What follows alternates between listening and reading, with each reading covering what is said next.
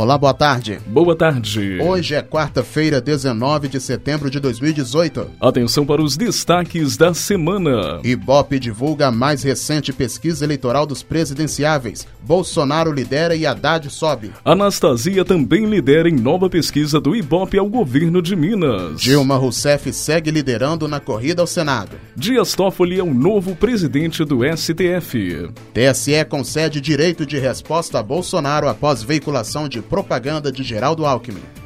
Ministério Público apura condutas de promotores que apresentam ações contra Haddad e Alckmin. Alterações de locais de votação afetam mais de 90 mil eleitores em Belo Horizonte. Renan Calheiros é absolvido pelo STF. Bem-vindo! O Política na Rede está no ar com a apresentação de Edson Costa e Valmir Lopes.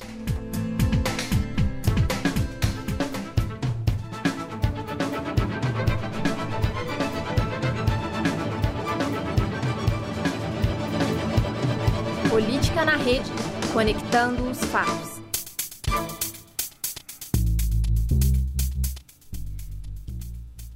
Agora são 5 horas mais 18 minutos. Acompanhe a partir de agora os principais destaques políticos da semana na corrida eleitoral de 2018. Falamos ao vivo do Laboratório de Áudio da PUC Minas, na unidade São Gabriel, em Belo Horizonte.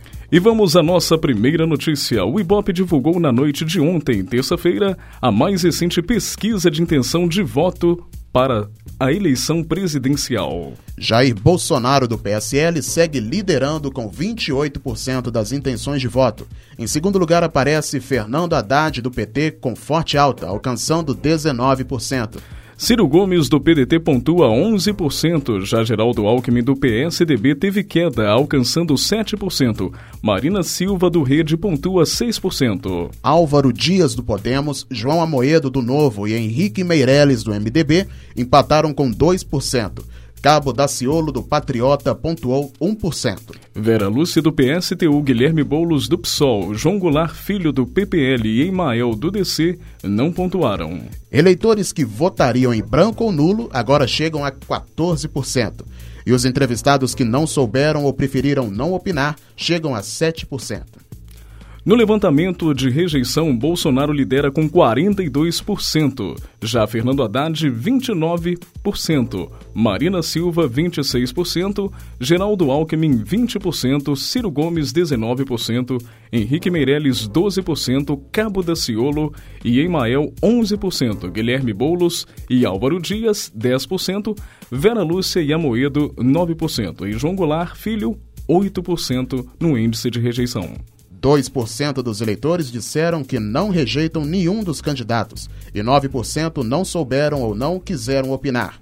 Os entrevistados puderam citar mais de um candidato. Por isso, os resultados somam mais de 100%. O nível de confiança da pesquisa é de 95%. A margem de erro é de 2 pontos percentuais para mais ou para menos. Mais de 2.500 eleitores foram entrevistados em 177 municípios. A pesquisa foi realizada entre os dias 16 e 18 de setembro e foi registrada no TSE. O levantamento foi encomendado pela TV Globo e jornal O Estado de São Paulo.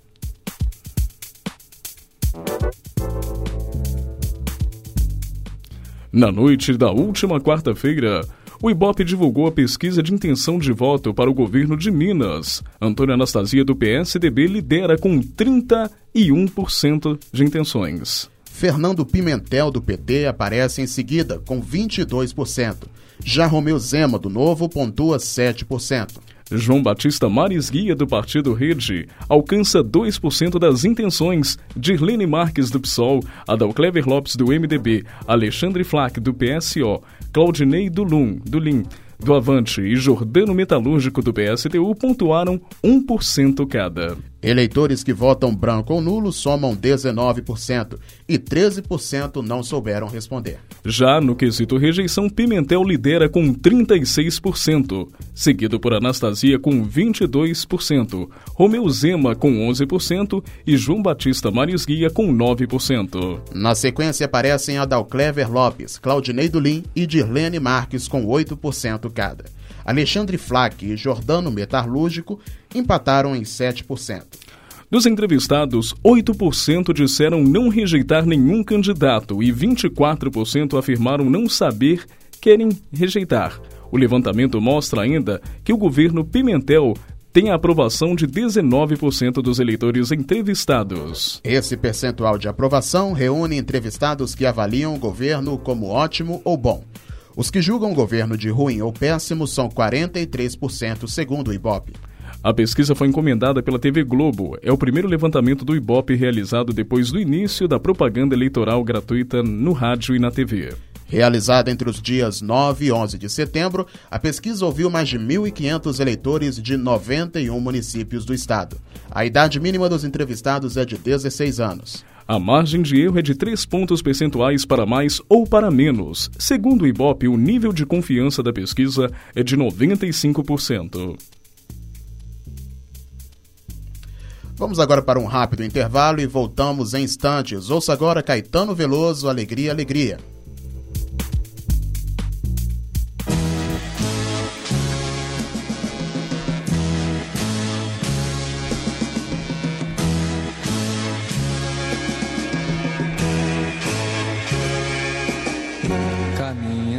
contra o vento, sem lenço, sem documento, no sol de quase dezembro. O sol se reparte em crimes, espaçonaves, guerrilhas, em cardinales bonitas. Eu caras de presidentes, em grandes beijos de amor, em dentes, pernas, bandeiras, bomba e Brigitte Bardot.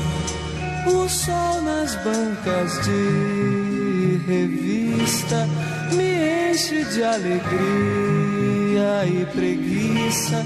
Quem lê tanta notícia, eu vou por entre fotos e nomes, os olhos cheios de cores o peito cheio de amores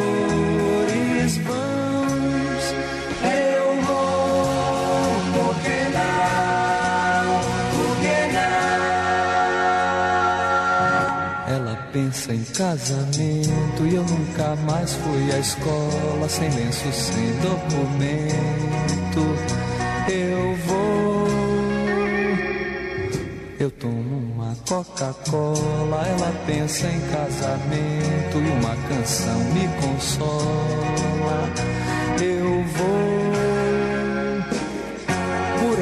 Fotos e nomes, sem livros e sem fuzil, sem fome, sem telefone, no coração do Brasil.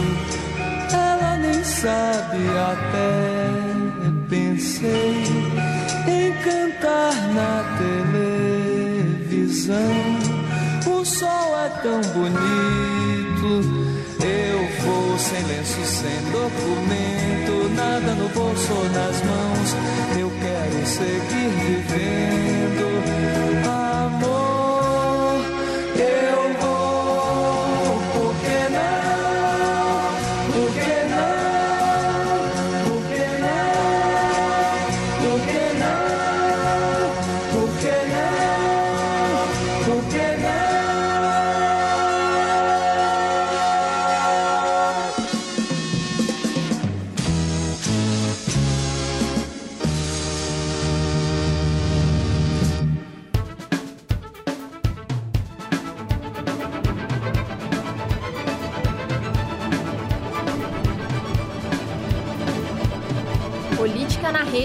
Conectando os fatos.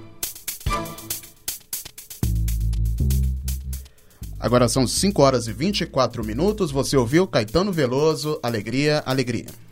O Ibope divulgou na última segunda-feira os percentuais da pesquisa de intenção de votos para o Senado em Minas Gerais. Dilma Rousseff do PT lidera com 28%. O jornalista Carlos Viana do PHS aparece em seguida, com 15%. Diniz Pinheiro do SD pontua 9% e Rodrigo Pacheco do DEM, 8%. Coronel Lacerda, do PPL, e Rodrigo Paiva, do Partido Novo, alcançaram 6% cada um. Fábio Xerém, do PDT, e Miguel Correia, do PT, chegaram a 5% cada. Professor Túlio Lopes, do PCB, Bispo Damasceno, do PPL e Vanessa Portugal, do PSTU, pontuam 4% cada.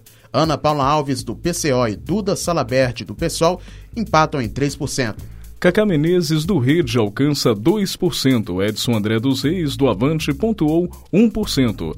Entrevistados que votaram branco ou nulo chegaram a 19% na primeira vaga e 29% na segunda. 49% dos eleitores não souberam responder. A margem de erro é de 3 pontos percentuais para mais ou para menos. Mais de 1.500 eleitores de 89 municípios mineiros foram ouvidos, todos com 16 anos ou mais. A pesquisa foi realizada entre os dias 14 e 16 de setembro e o nível de confiabilidade de 95%.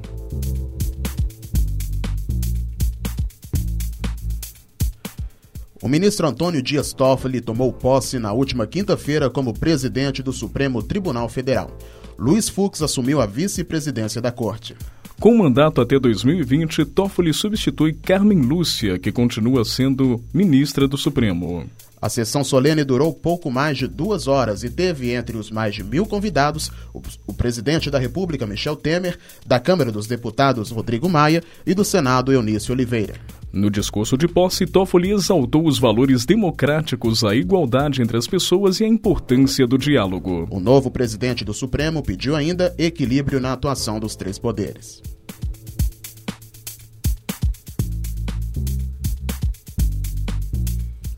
Pelo menos 3 milhões e 600 mil brasileiros não poderão votar nas eleições de 2018, porque não fizeram um recadastramento biométrico e tiveram seus títulos eleitores eleitorais cancelados. O número é relacionado aos eleitores de quase 900 cidades de 17 estados que passaram por revisão biométrica obrigatória entre 2017 e 2018. No total, quase 1.300 pessoas de 22 estados participaram da revisão.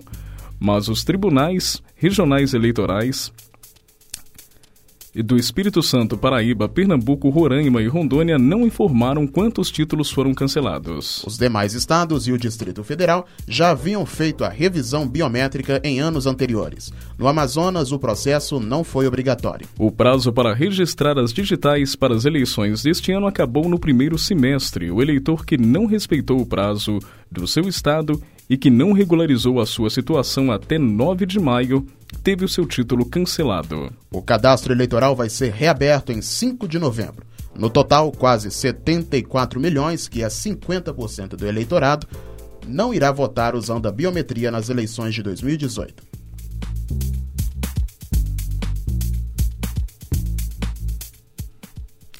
Por quatro votos a zero, a segunda turma do STF decidiu nesta terça-feira, dia 18, absolver o senador Renan Calheiros, do MDB de Alagoas, das acusações de integrar um esquema de desvio de recursos públicos. Renan era réu no STF sob acusação de desvio de verba indenizatória do Senado por meio da contratação de uma empresa locadora de veículos em 2005. No processo que tramita no STF desde 2007, Renan Calheiros era suspeito inicialmente de receber propina da construtora Mendes Júnior. Com o desdobramento das investigações, surgiram indícios de que parte da verba indenizatória do Senado Federal estaria sendo desviada pelo ex-presidente da Casa. O processo levou ao seu afastamento da presidência do Senado em dezembro de 2016. Ontem prevaleceu o entendimento do relator, ministro Edson Fachin, de que não foram colhidas provas suficientes para corroborar as acusações contra o MDBista. O parlamentar ainda responde a outros 14 processos.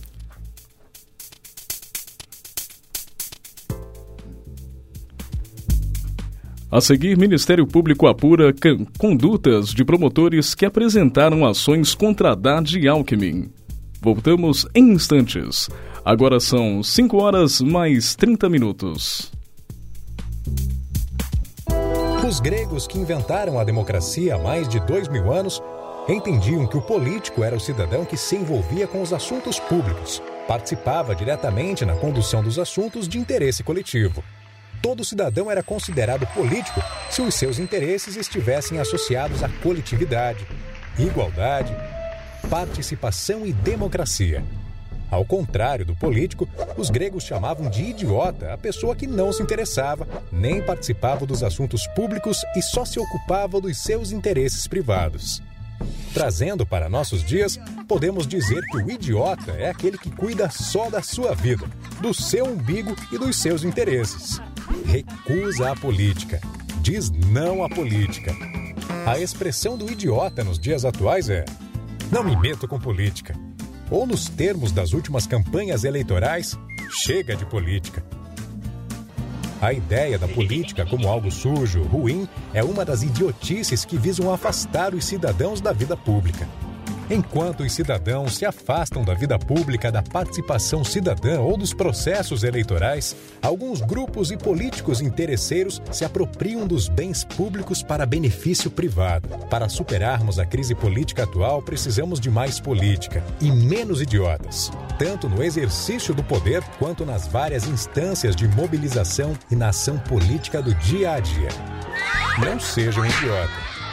Participe ativamente de todas as instâncias de poder e não deixe de atuar nestas eleições.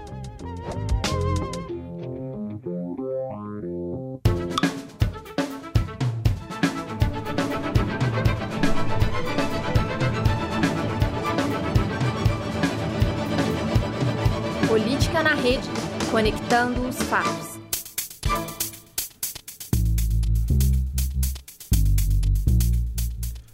Agora são 5 horas e 31 minutos, estamos de volta, este é o Política na Rede, trazendo os principais destaques na semana na corrida eleitoral. Você ouviu no intervalo um áudio de uma série de vídeos do NESPIC, o Núcleo de Estudos Sociopolíticos sobre Cidadania e Democracia. O Corregedor Nacional do Ministério Público Orlando Rocadel Moreira determinou na última quarta-feira apuração sobre as condutas dos promotores que apresentaram ações contra Fernando Haddad, candidato à presidência pelo PT, e Geraldo Alckmin, candidato à presidência pelo PSDB. A Corregedoria deve pedir informações aos promotores para que eles expliquem as ações contra os políticos em meio à campanha eleitoral. Também houve pedido de apuração sobre a atuação dos promotores na prisão de Beto Richa, ex-governador do Paraná e candidato ao Senado. Segundo o ministro Gilmar Mendes, do STF, houve notório abuso de poder por parte dos promotores e acrescentou que é preciso por freios, porque ações como essas interferem no processo eleitoral e não são boas para a democracia.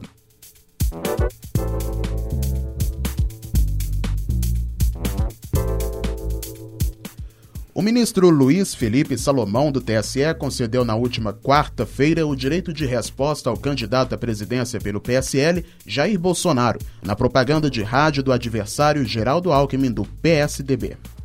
Segundo a coligação de Bolsonaro, houve montagem da campanha do Tucano ao reproduzir uma entrevista concedida por ele ao Jornal Nacional sobre a PEC das domésticas. Na propaganda, a campanha de Alckmin reproduz um trecho da resposta de Bolsonaro, no qual o candidato afirma ter sido o único deputado a votar contra a proposta, que deu mais direitos a empregados domésticos.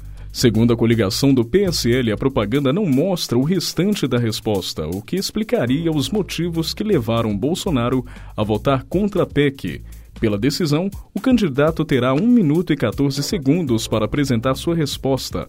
Este é o tempo descontado no horário reservado a Alckmin.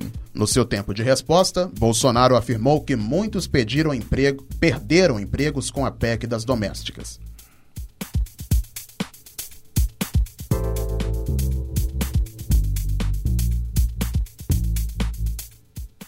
O Tribunal Superior Eleitoral negou na noite desta terça-feira, dia 18, o pedido de Jair Bolsonaro solicitando a suspensão de propagandas no rádio e na televisão da campanha de Geraldo Alckmin. Para o advogado André Castro, defensor de Bolsonaro, houveram insultos mútuos e alteração de fatos na publicidade de Geraldo Alckmin. Já o advogado José Eduardo Alckmin, que trabalha para a campanha do Tucano, alegou que as cenas são reais, amplamente conhecidas e debatidas e de fatos sabidamente ocorridos. Na avaliação do vice-presidente do STE, ministro Luiz Roberto Barroso, a liberdade de expressão, abre aspas, abrange críticas ácidas aos postulantes de manda... Eh, mandatos eletivos, inclusive quanto ao temperamento pessoal. Fecha aspas. Segundo o ministro, os fatos retratados efetivamente ocorreram e não houve qualquer indício de que tenha sido maliciosamente descontextualizados.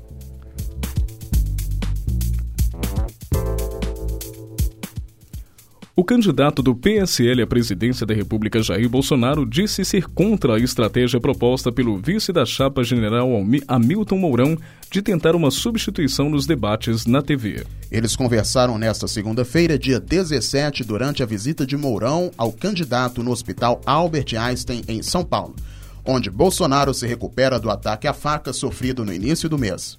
O vice cogitou ir ao Tribunal Superior Eleitoral para pedir substituição de Bolsonaro nos debates, mas a proposta irritou por parte da campanha e ele recuou. Além disso, a legislação não permite que o vice substitua a cabeça de chapa em debates na TV.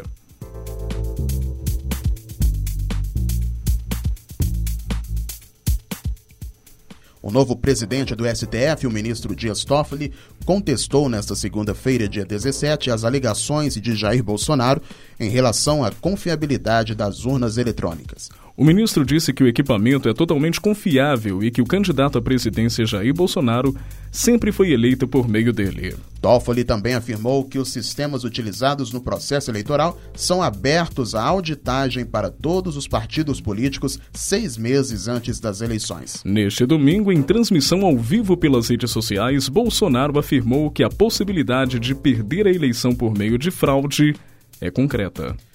Ele é autor de uma lei aprovada pelo Congresso que prevê a impressão, a impressão de um comprovante do voto para eventual conferência pela Justiça Eleitoral. A proposta foi derrubada neste ano pelo STF.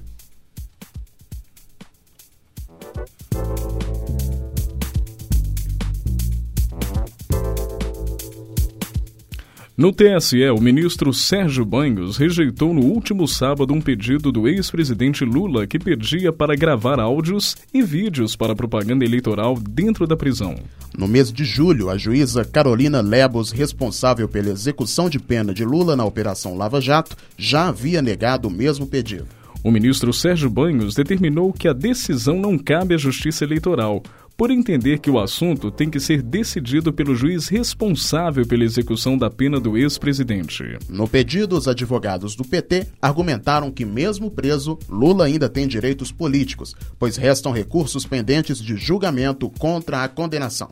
Lula inicialmente era candidato do PT à presidência, mas teve a candidatura rejeitada pelo TSE com base na lei da ficha limpa. Nessa semana, o partido decidiu que Haddad substituirá o ex-presidente como candidato.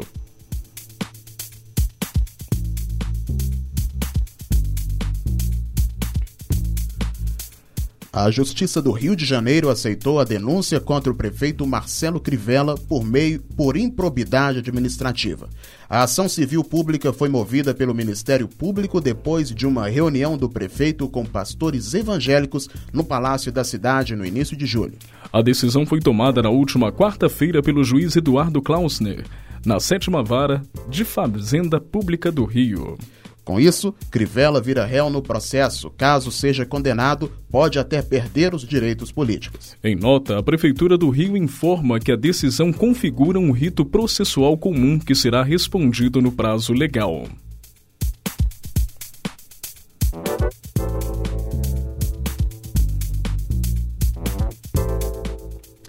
Mais de 90 mil eleitores tiveram local de votação alterado em Belo Horizonte, de acordo com o TRE. As regiões da capital mineira mais afetadas são Noroeste, com aproximadamente 32 mil eleitores, e a Leste, com cerca de 27 mil. De acordo com o TRE, foram alterados 24 locais de votação. Uma das principais mudanças está na região Noroeste. Foi no Instituto de Cultura Newton Paiva, na Avenida Carlos Luz, no bairro Caiçara. Eleições. Os eleitores da 30 Zona Eleitoral de mais de 22 sessões passam a votar em outros locais no entorno. A lista com todos os locais de votação de Belo Horizonte que foram alterados está disponível em www.tre-mg.jus.br. Repetindo, www.tre-mg.jus.br.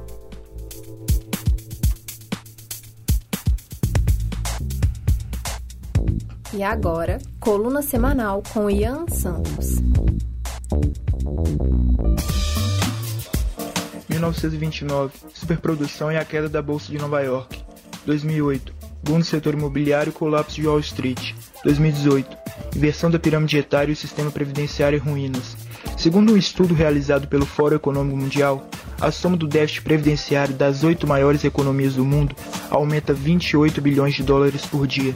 Em 2050, esse rombo poderá chegar a 400 trilhões de dólares. Mesmo com a Europa, principal responsável pela sustentação da balança comercial norte-americana, se recuperando dos efeitos da Primeira Grande Guerra, o contínuo nível de produção dos setores fabris dos Estados Unidos permaneceram inalterados. O sistema financeiro em 1929 veio abaixo. O setor imobiliário é um ambiente de alta volatilidade e um campo de investimento considerado de alto risco. Sob uma perspectiva imediatista, bancos norte-americanos abriram uma grande concessão de crédito para o financiamento de imóveis, o chamado subprime. Houve um alto nível de inadimplência, o índice Dow Jones ruiu, Wall Street incendiou-se, o mercado de ações em 2008 veio abaixo. Demagogos dizem ainda existir um déficit previdenciário. Negar a existência de um objeto não quer dizer que ele realmente não exista. A previdência precisa ser reconfigurada. Se não limparmos nossas vistas da sujeira que turva a realidade, a seguridade social também virá abaixo. A reforma da previdência, proposta pelo governo de Michel Temer em 2017, foi barrada pelo Congresso Nacional. As discussões envolvendo o futuro do INSS, como mostram os dados dos organismos econômicos mundiais, devem ser urgentemente retomadas. Como convencer a população brasileira sobre a necessidade de uma mudança estrutural no sistema previdenciário? Como conversar com as casas legislativas sobre medidas que possam gerar uma debandada eleitoral. Esse deverá ser o maior desafio do próximo mandato presidencial.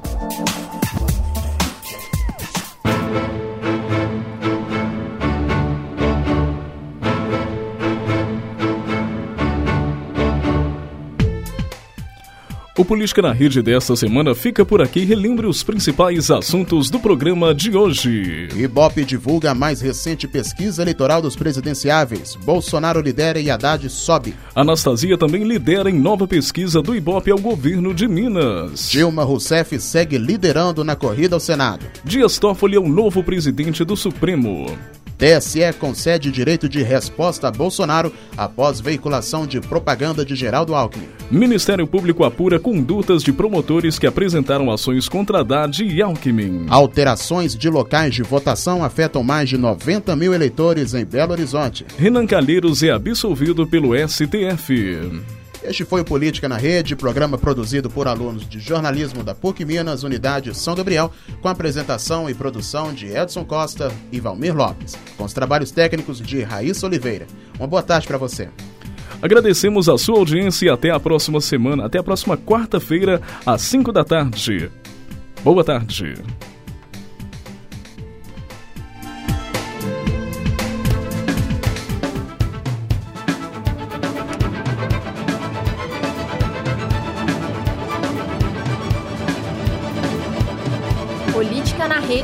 Conectando os fatos.